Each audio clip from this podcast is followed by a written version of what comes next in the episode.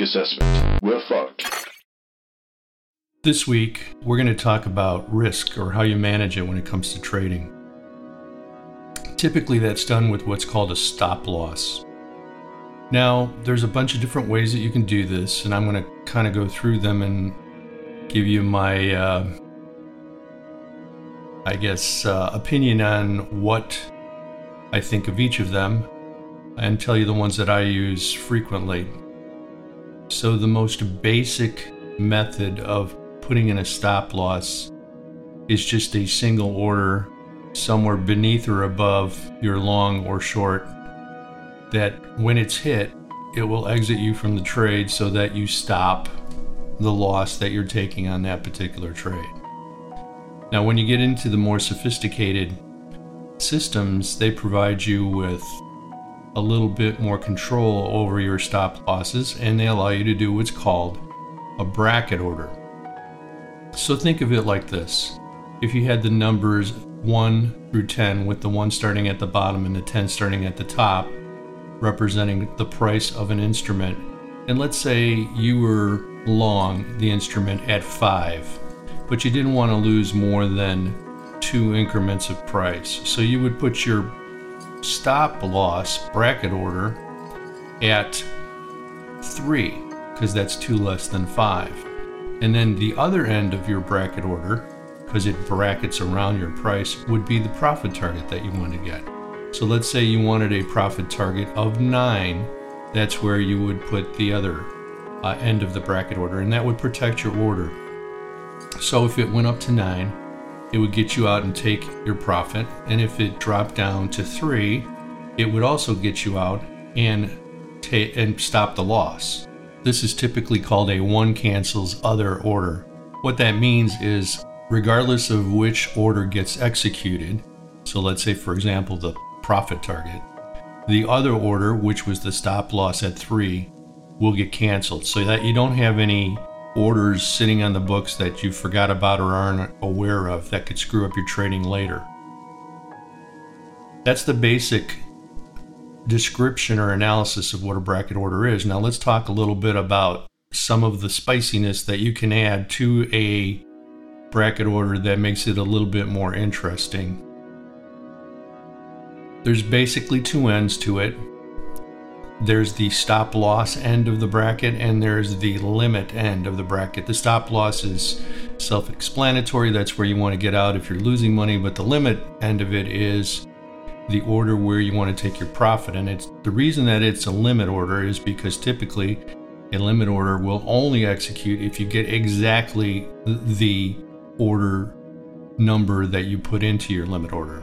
So, for example, if I want to get out at 9 in the previous example, it won't get me out at 8.75 or 9.32. It will get me out at exactly 9 and will only execute if price hits exactly 9. That's one way to keep yourself protected so that you don't have what's called slippage is when you slide around around the price that you wanted to get in or out of and it either goes in your favor or goes against you, usually against you.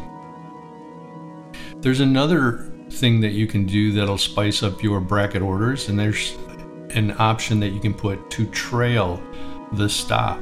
So, for example, if the trade was going in your direction, for every tick it goes in your direction, it could trail the stop loss up in that same direction. So, let's say if we started out with the three and nine targets again nine for profit, three for stop loss.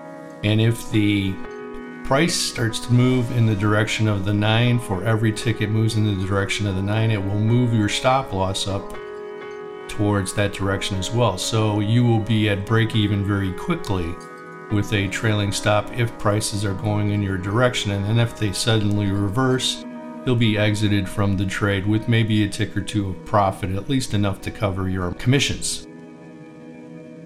The third way to spice up a bracket order is to do what's called a stepped or a graduated bracket order. What that means is if you were trading multiple contracts, let's say you're trading three contracts, you could tell it to exit one contract at a certain price point, exit the second contract at another price point, and then exit the third contract at a third price point. This way, it sort of mitigates the risk as you start to move in the direction of your trade. Obviously, if it moves against you, this doesn't help you very much, but I know people that trade this way and, and swear by it. I personally just like to go for the uh, singles. So I don't normally use this type of methodology when I'm trading. The next way you can spice up your bracket order is you can use what's called a percentage. So instead of a fixed target in your bracket orders, you can use percentages. So if you want to always make a 5% profit target and never lose more than 1%, you can set it in that fashion as well. And it will take care of that and do that for you in the bracket order. Last but not least is an order that I call the mental stop order.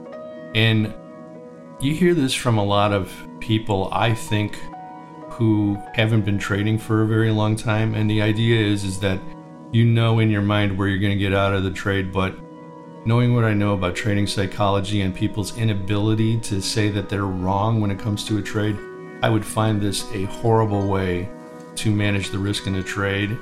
I much rather leave it up to the machine. It takes out all of the emotion out of the trade and it executes it whether you like it or not, where you originally set the uh, stop losses and profit targets at. All right, enough about managing risk. Let's talk a little bit about the market. This week I'm going to focus on technical analysis when it comes to a market more so than the politics of it. So what we appear to have happening is a technical analysis perfect storm brewing up here.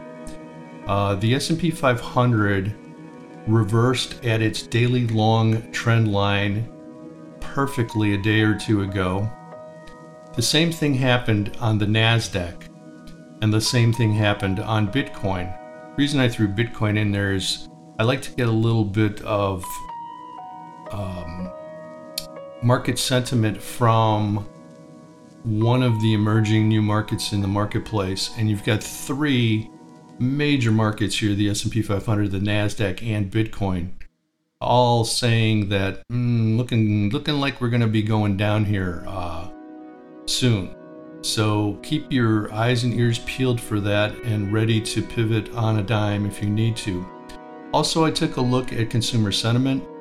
Retail traders data shows that 32.96% of traders are net long and 67.04% are short. So the ratio is roughly 2.03 to 1 short to long. So there's starting to become sentiment in the market from the retail traders that hmm, something is afoot. I don't think these prices going up can sustain for much longer. So my short-term analysis is going to go out on a limb as we're going to see some movement to the downside here very shortly. Anyway, that's uh, it for this week please check out the website at waveridertradingtechnologies.com. I have picked a date, and the IntelliTrend trading system will be available September 1st, 2022. Don't forget to check out our affiliates, Exipure if you're looking to lose a little bit of weight, or EA Builder if you're ready to build your first trading system. Anyway, that's it for me. Over and out from Bill.